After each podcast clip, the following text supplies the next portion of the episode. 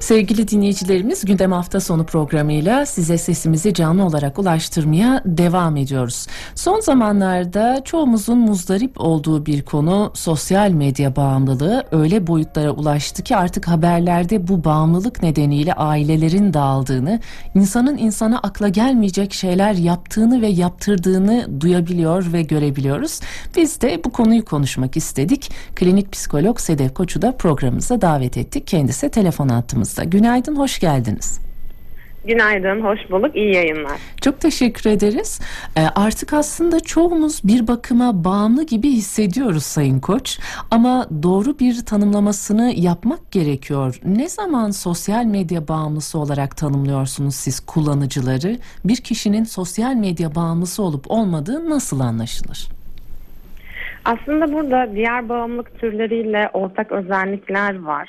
Ee, şimdi sosyal medyayı kullanırken hangi amaçla kullandığı ya da kişinin mesleği olup olmadığını tabii ki bir, bir kenara koymak gerekir ama e, eğer kişi e, sürekli vaktinin çoğunu bununla geçiriyorsa e, o an buna çok alıştığı için e, kullanmadığı yani bununla ilgilenmediği anlarda huzursuzluk hissetmeye başlıyorsa, keyifsiz oluyorsa, e, aklında bu her tekrar buna yönelme isteği geldiğinde karşı koyması zor oluyorsa, yani telefonla diyelim ki telefonla kullanıyor sosyal medyayı, e, elini her attığında bu hissi engellemek yani dürtüyü engellemek dediğim gibi kişi için zor oluyorsa, e, vaktinin çoğunu bununla geçirmeye başladıysa artık ve dolayısıyla e, kişiler arası ilişkileri, aile hayatı, sosyal hayatı e, veya iş hayatı etkileniyorsa, e, zihni gerek, e, genelde bununla meşgulse e, burada artık hani bir bağımlılık konuşuyor olabiliriz.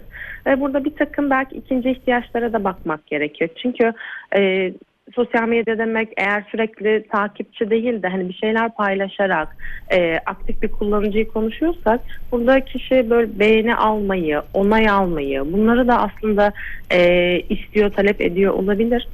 E, bunu şöyle değerlendirebiliriz. Her insan hayatında aslında e, beğenilmek, onay almak isteyebilir ama artık her davranışımızı bu şekillendiriyorsa yani biz e, attığımız sosyal medyadaki her adımı bu amaçla yapıyorsak bu da artık bir takım bireysel süreçlerdir ve bizim için aslında bir terapi malzemesidir diyebiliriz.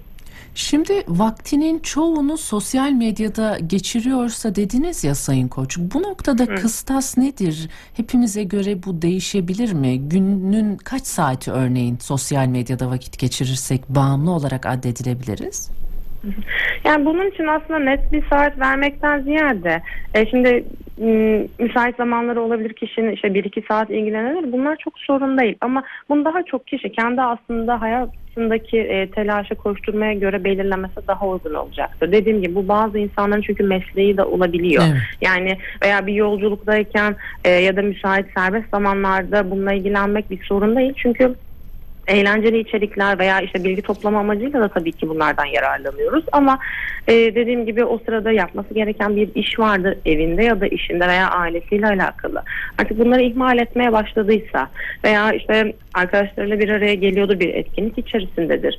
E, orada bulunmaktan ziyade bunu sosyal medyaya kaydetmekle meşgulse veya o an diyelim ki bunu yapamadı ve yapamadığı için artık huzursuz hissediyorsa bu noktada bir sorun olduğunu söyleyebiliriz. Yani saatten ziyade evet. kişinin hayatını ne kadar etkiliyor bizim için asıl kriter bu aslında. Evet zamandan bağımsız olarak baktığımızda eğer kullanmadığımızda huzursuz, mutsuz oluyorsak, bir yoksunluk evet. hissediyorsak ya da iletişim kurmaktan uzaklaşmaya başladıysak o noktada bir problem var diye özet geçelim tekrar. Sizin de bahsettiğiniz gibi o kadar ilginç ki artık sosyal ortamlarda bile e, bakıyoruz karşılıklı oturan iki kişi sohbet etmek yerine sosyal medyadan birbirlerinin fotoğrafına bile bakıp beğenebiliyor. Böyle bir durum söz konusu. Farklı bir iletişim türü geliştirdi gibi. Gerçekten çok enteresan bu da. Kesinlikle öyle. Şimdi insan sosyal bir varlıktır. Bir araya gelmek, sosyalleşmek ister. Bunun kıymetini aslında pandemide her birimiz anladık. Evet. Ama hayat e, olabildiği kadar normale dönmeye başladığında da eski alışkanlıklarımız yerine geldi. Belki bazılarımız da hatta o dönemde teknolojiye ve sosyal medyaya bu kadar alıştık. E, evet bir araya geliniyor dediğiniz gibi e, karşılıklı olunsa da bir süre sonra e, sohbetin tıkandığı yerde belki telefona gidiliyor veya telefon akılda olduğu için bir yerde sohbet zaten kesiliyor.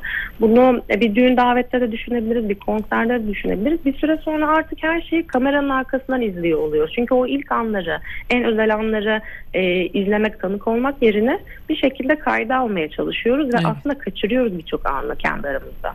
Gerçekten öyle. Peki her yaşta kullanıcıda çok yoğun olarak görüyor musunuz bu bağımlılık türünü yoksa belli yaş gruplarında daha çok eğilim var diyebilir miyiz?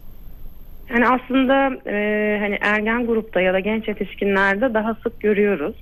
E, bu özellikle işte telefonla yeni tanışmaya başladığında çocuklar veya e, dediğim gibi hani beğeni alma ihtiyacı hayatlarında daha önemli olduğunda hani bir ergen grubu düşünürsek çünkü onay almak, takdir görmek, kabul görmek e, özellikle bunlar ön plana çıktığında belki sürekli içerik üretmek, bir şekilde insanlarla etkileşime geçmek, buradan işte geri bildirimler almak hayatında önemli bir noktadaysa bu davranış daha da artabiliyor. Bir yandan da e, yaş grubu olarak şöyle bir durum ortaya çıkıyor. İşte arkadaşlarında olduğunda yine böyle bir aidiyet hissetmek, belki ortamdan ve bu muhabbetlerden geri kalmamak Hmm, için e, bir şekilde takip etme zorunda hissedebiliyor kendini. Bir şekilde toplum ve ortam da buna itiyor zaten diğerlerinde olduğu için. Sürekli bir şeyler kaçırıyorsunuz gibi bir hissiyat o zaman değil mi bu bahsettiğiniz? Evet aslında hani her yaş grubunda da bunu görüyor olabiliriz. Çünkü e, mesela bir yeni mekan paylaşılıyor, güzel bir manzara paylaşılıyor. E, bir şekilde kişi oraya gitmek istiyor, görüyor. Bunun olumlu tarafları da var sosyalleşmek için ama oraya gittiğimizde acaba biz o anın tadını mı çıkarıyoruz yoksa hani ben de burayı yaptım, gördüm deyip listeye bir tik mi atıyoruz? Veya oraya gittiğimde bunu da göstermek için bu eylemi yaptığımı ben de mi kayda almaya çalışıyorum ve onu paylaşma ihtiyacı hissediyorum. İşte bunlar aslında burada önemli. Evet. Şimdi siz onay almak, takdir görmek bağımlılar için önemli dediniz az önce. Bu noktada yalnızlık durumu, e, özgüven, benlik algısı bu gibi konularla ne yönde bir ilişkisi var sosyal medyanın yoğun kullanımının ve bağımlılığı? Ee, çok önemli bir noktaya değindiniz. Çünkü sosyal medyada ben göstermek istediğimi gösteririm. Bu herkes için geçerli. Yani olduğu kişi değil de aslında e, birey olmak istediği kişiyi sergiliyor olabilir. Tabii ki bunu herkes için söylemeyiz ama hani böyle bir durum genelde sosyal medya bağımlılık olarak konuştuğumuzda öne çıkıyor. Çünkü e, olumlu yaşantıları paylaşıyoruz. Tabii ki olumsuz olanları değil ya da e, biz etkileşimi hangi paylaşımlarla sağladıysak daha çok yine onun benzerlerini e, yapmaya çalışıyoruz ki bana oradan yine beğeni gelsin. Ben yine onay alayım. İşte çok beğenileyim gibi e, bu ihtiyaçlarımızı aslında karşılamaya başlıyor. Hatta takipçiler, izleyiciler olarak da e, işte tanınmış bir kişiyi gördüğümüzde Evet hani hayatı bundan ibaret değildir deriz, biliriz bunu aslında bilgi olarak ama yine de o anın büyüsüne kapılırız. Ve onu takip etmeye, izlemeye devam ederiz. İşte e, paylaşım yapan kişi de e, bunun karşılığını alıyor, bununla besleniyor aslında. Evet, siz e, kullanıcılar açısından da belki farklı kullanıcı başlıkları altında konuşmak gerekir demiştiniz. Aktif kullanıcılar daha çok işte onay almak, takdir görmek, beğenilmek isterler. Bir de e, anonim kullanıcılar var. Yani kendi fotoğrafını paylaşmayanlar ama orada farklı gruplara üye olanlar, e, paylaşılan iletilerin altında yorum yapanlar. Belki acaba bazıları için de özellikle daha içe dönük olanlar için e, sosyal medya kendini ifade etme aracı mı, daha güvenli bir yer olarak mı görülüyor acaba iletişim kurmada ve sosyalleşmede? e, e, o da önemli bir bakış açısı aslında. Çünkü e, herkes kendini evet deşifre etmek istemeyebilir. Kameranın arkasında ya da bu görüntünün arkasında kalabilir. Ve evet bu şekilde sosyal hayatında gerçekte e, ilişki kurmakta daha da zorlanıyorsa daha kendini özgür ifade edebildiği e, bir platform haline geliyor aslında. E, ama buradaki asıl sorunu keşfetmezsek ve çözmezsek de bu durum e, hem bunu ve yalnızlığı aslında beslemeye başlayacak. Çünkü Evet. orada kendini daha rahat hissettikçe ilişkilerini buradan sürdürecek. Vaktini burada daha çok geçirmeye başlayacak. Bir aktiviteyi belki online olarak daha çok yapılacak. Yani mesela pandemide alıştık biz online eğitimlere hani herkes kendi ilgi alanıyla alakalı. Ama burada kendini daha rahat hissettiğinde e, artık hayat normale döndü. Hani her şey yüzde de gerçekleşebiliyor. Bunlardan kendini alıkoymaya başlayabilir ve yalnızlaşma sürecine doğru da gidebilir aslında birey. Evet.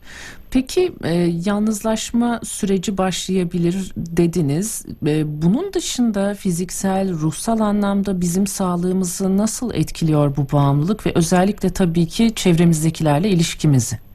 Hı hı. Yani özellikle e, hani fiziksel olarak e, telefonla veya işte bilgisayar üzerinden kullanıyorsa e, bir postür bozukluğu olabilir veya işte sürekli telefon tutmaktan dolayı işte baş parmakta tendinit gelişebilir. Bunlar ilk aklıma gelenler ama tabii ki bunu bir ortopedi uzmanına danışmakta fayda var. E, kendi alanımdan yani ruh sağlığı üzerinden konuştuğumda da e, bireysel olarak işte bu yalnızlaşma ile birlikte e, bir hani depresif süreçler gündeme gelebilir veya işte dediğimiz gibi kişi aktif bir kullanıcı ise e, bunu yapmadığında huzursuz hissediyorsa o onay alma tarafı karşılanamıyorsa ve acaba bunu karşılayamadığında kişi ne hissediyor? Bunlar da bizim için önemli. E, bu, bu bir takım bireysel süreçler ama kişiler arası ilişkilere baktığımızda da vaktini bununla geçiriyorsa dediğimiz gibi ve e, bunu yapamadığında keyif alamamakla birlikte bir şekilde öfke çıkmaya başladıysa kişiye çünkü ortamda diğerleriyle bir arada ya da ailesi e, ortamda bulunmasını istiyor bireyin. Onlara yönelik bir öfke de çıkabilir engellenme e, hissinden kaynaklı. Bu da kişiler arası ilişkilere etkileyecektir. Veya vakti sürekli böyle geçiyor dediğimiz için artık ihmaller başlayacak. Belki hayatındaki sorumluluklar ertelemeye başlayacak. Sadece zorunlu gördüğü e, hayatındaki o görevleri yerine getirip e, kendileri geliştirmeye, kendine vakit ayırmaya bireyin vakti kalmayacak. E, bunlar da artık hani bizim alanımız oluyor. Evet Sayın Koç bir de son dönemlerde odaklanamamaya ilişkin çok şikayet duyuyoruz çevremizdekilerden. Hı hı. E, hatta özellikle e, kitap okumayı çok seven, kitap kurdu olarak nitelendirebilecek kişilerin bile bir odaklanamama problemi olduğunu duyuyorum ve hı hı. konuştuğumuz zaman evet sosyal medyada çok vakit geçiriyorum ve bundan şikayetçiyim diye de belirtiyorlar. Bu konuya ilişkin yorumunuz ne olur? Ee, şöyle olabilir. Şimdi dikkat dağınıklığı hatta e, dikkat dağınıklığı hiperaktivite bozukluğu dediğimizde bir e, grup vardır ve e, temelde böyle bir sorun var mı? Aslında bunu bir takım tetkiklerle ve hekim desteğiyle değerlendirmek bizim için sağlıklı olur. Yani e, her şey yolundaydı ve sonradan mı acaba dikkatini toparlayamaya, toparlayamamaya başladı veya hmm. önceden de acaba böyle bir problem var mıydı? Çünkü bazen bazı çalışmalarda gösteriyor ki e, daha ilgi çekici, eğlenceli bir içerik olduğunda e, kişi normalde böyle bir sorun yaşasa da belki biraz daha dikkatini sürdürmeye başlayabiliyor. Ve buna alıştığında da normal işlere döndüğünde e, dikkatimi bu yüzden toparlayamıyorum diye de görebilir. E, veya dediğiniz gibi e, bunlarla çok fazla uğraşmaktan dolayı artık diğer alanlara yönelmek daha zordur. Yani neden sonuç ilişkisine öncelikle sorunu iyi saptamak gerekiyor. Ama eğer e, sosyal medyadan sonra gelişen bir durum ise gerçekten e, bir kere hayat alışkanlıklarımızı bu bizim için özellikle bir bağımlılık noktasında ise alışkanlıklarımızı değiştirmekte fayda var. Bu tabii ki söylendiği kadar kolay bir şey değildir. Evet, yani evet. şeker atan bir insan bile hani onu ilk bıraktığında o zorlanmayı yaşar ki hani günümüzün önemli bölümünü e, geçirdiğimiz bir aracı söz ediyoruz burada. E, yerine bir şey koymak bizim için önemli veya diğer işlere e, yönelmekte zorlanıyorsan onları artık belki bir plana programa dökmek e, bir çizelgeyle tamamlamak bazen yardımcı olabiliyor. Ama dediğim gibi asıl sorunu anlamak ve benim dikkatimi orada dağıtan ne ya da diğer tarafta daha cazip gelen ne benim için onları ayırt etmek doğru çözüme ulaşmak için bizim için daha önemli. Evet tabii e, dediğiniz gibi aslında bizi zorlayan noktada da bir uzmana danışmamız gerekiyor. Bu çok çok önemli. Ee, tabii tüm bunların yanında e, artık sosyal medyada nefret söylemlerinin, siber zorbalığın çok sık görüldüğü ortamlar oldu. E, bir de çocuklar için de aslında dijital güvenlik konusu var. Birçok tehlikeli içerik de barındırabiliyor. Bu nedenle biraz şöyle aramıza mesafe koymamızda e, fayda var. Sizin de dediğiniz gibi şöyle telefonları biraz kenara koyalım. Özellikle örneğin uyurken de uyu, uykuya geçmeden önce de hep telefonlar elimizde gibi. E, biraz zannediyorum ilişkimize bir şöyle sınır getirmemiz gerekiyor bu telefonlarla.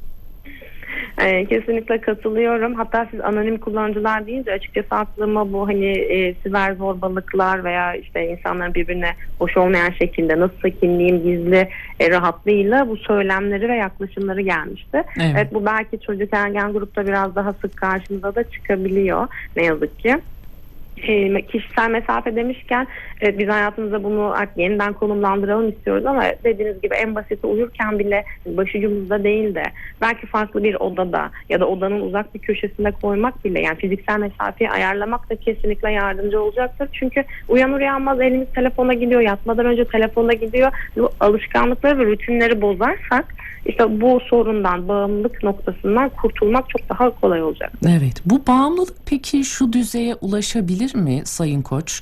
Ee, bireysel anlamda e, yaşamdaki sorunlarla baş etme mekanizmalarımızı yok eden bir platforma dönüşebilir mi e, bu sosyal medya platformları? Hı hı. Şöyle düşünebiliriz bunun. Ee, kişi diyelim ki ortamda hani hep eline almasından söz ettik ama işte acaba hangi amacına hizmet ediyor orada o telefonu kullanmak? Hı. Yani e, çok kaygılı, çok gergin ve e, burada vakit geçirerek acaba o dikkatini dağıtıyor, e, biraz o kaygıyı azaltmaya çalışıyor da olabilir. Bunu çok farkında olarak yapmayabilir elbette ama bir bakıyor ki her zorlandığında buna gitmeye başlıyor. Veya işte her mutlu hissettiğinde e, bunu hemen oraya kaydetmeliyim düşüncesiyle mutlulukla eşleştirebilir. Yani bir takım duygular da işin içine giriyor aslında bunda ve aslında bütün bu konuştuklarımızın da e, beyinde bir karşılığı var. Yani o sırada ne oluyor? Şimdi her insan beğenilmek ister dedik. Bu doğal bir ihtiyaç ama e, bu davranışın sıklığı bizim için ve aşırılığı aslında önemli. Çünkü beynimizde o sırada ödül merkezi dediğimiz bir alan var ve bu harekete geçiyor. Dopamin salgılanmaya başlıyor her beğenide ve bu mutluluktur. Şimdi bu mutluluğu beyin kişi e, ödül olarak algılıyor. Aynı ödülü tekrar ve tekrar almak istediğimizde ne yaparız? Biz bu davranışı farkında olmasak da tekrarlamaya başlarız. Ve dolayısıyla e, işte daha çok kullanma, daha çok paylaşma, oradan tekrar bir beğeni gelmesi derken işte artık bu yavaş yavaş ve bağımlılığa doğru gidiyor bizim için. Evet görüyoruz ki e, sosyal medya bizim yaşam biçimimizi, dilimizi, iletişimimizi, ilgi alanlarımızı ve ruh halimizi çok büyük ölçüde e, etkileyebiliyor. Bir de şunu sormak istiyorum.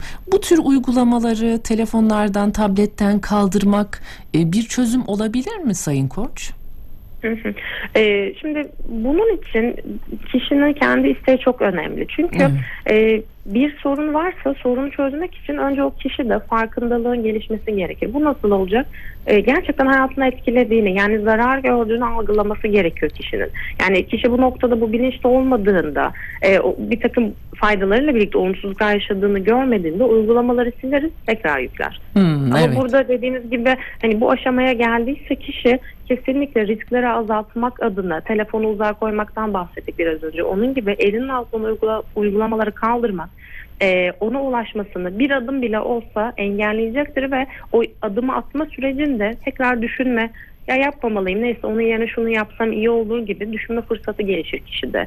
Ama bunların hiç zarar gördüğünü düşünmüyorsa dediğimiz gibi defalarca sileriz defalarca yüklenir o. Evet e, söylediğiniz gibi farkında olmak, problemi Hı. görebilmek ve buna yönelik hareket etmek e, önemli. Tabii bu noktada aslında bahsettiğiniz gibi yine içsel motivasyonumuz da ön plana çıkıyor. E, çünkü Hı. silip silip tekrar yükleyenleri de görebiliyoruz. Özellikle bu soruyu da sormak istemiştim. Sayın Koç çok teşekkür ediyoruz yayınımıza ben katıldığınız için. Sağ olunuz. Kolaylıklar dileriz çalışmalarınızda. İyi günler, iyi yayınlar tekrar. Hoşçakalın. Çok teşekkür ederiz. Evet sevgili dinleyicilerimiz gündem hafta sonu programında Ankara Radyosu stüdyolarından size sesimizi canlı olarak ulaştırıyoruz. Klinik psikolog Sedef Koç'la birlikteydik. Sosyal medya bağımlılığını konuştuk. Belirtilerin neler olduğunu anlattı bize Sayın Koç. Kendisine bir kez daha teşekkür ederiz. Birazdan haberlerimizi dinleyeceğiz. Haber sonrasında biz tekrar burada olacağız. Sizi de bekleriz.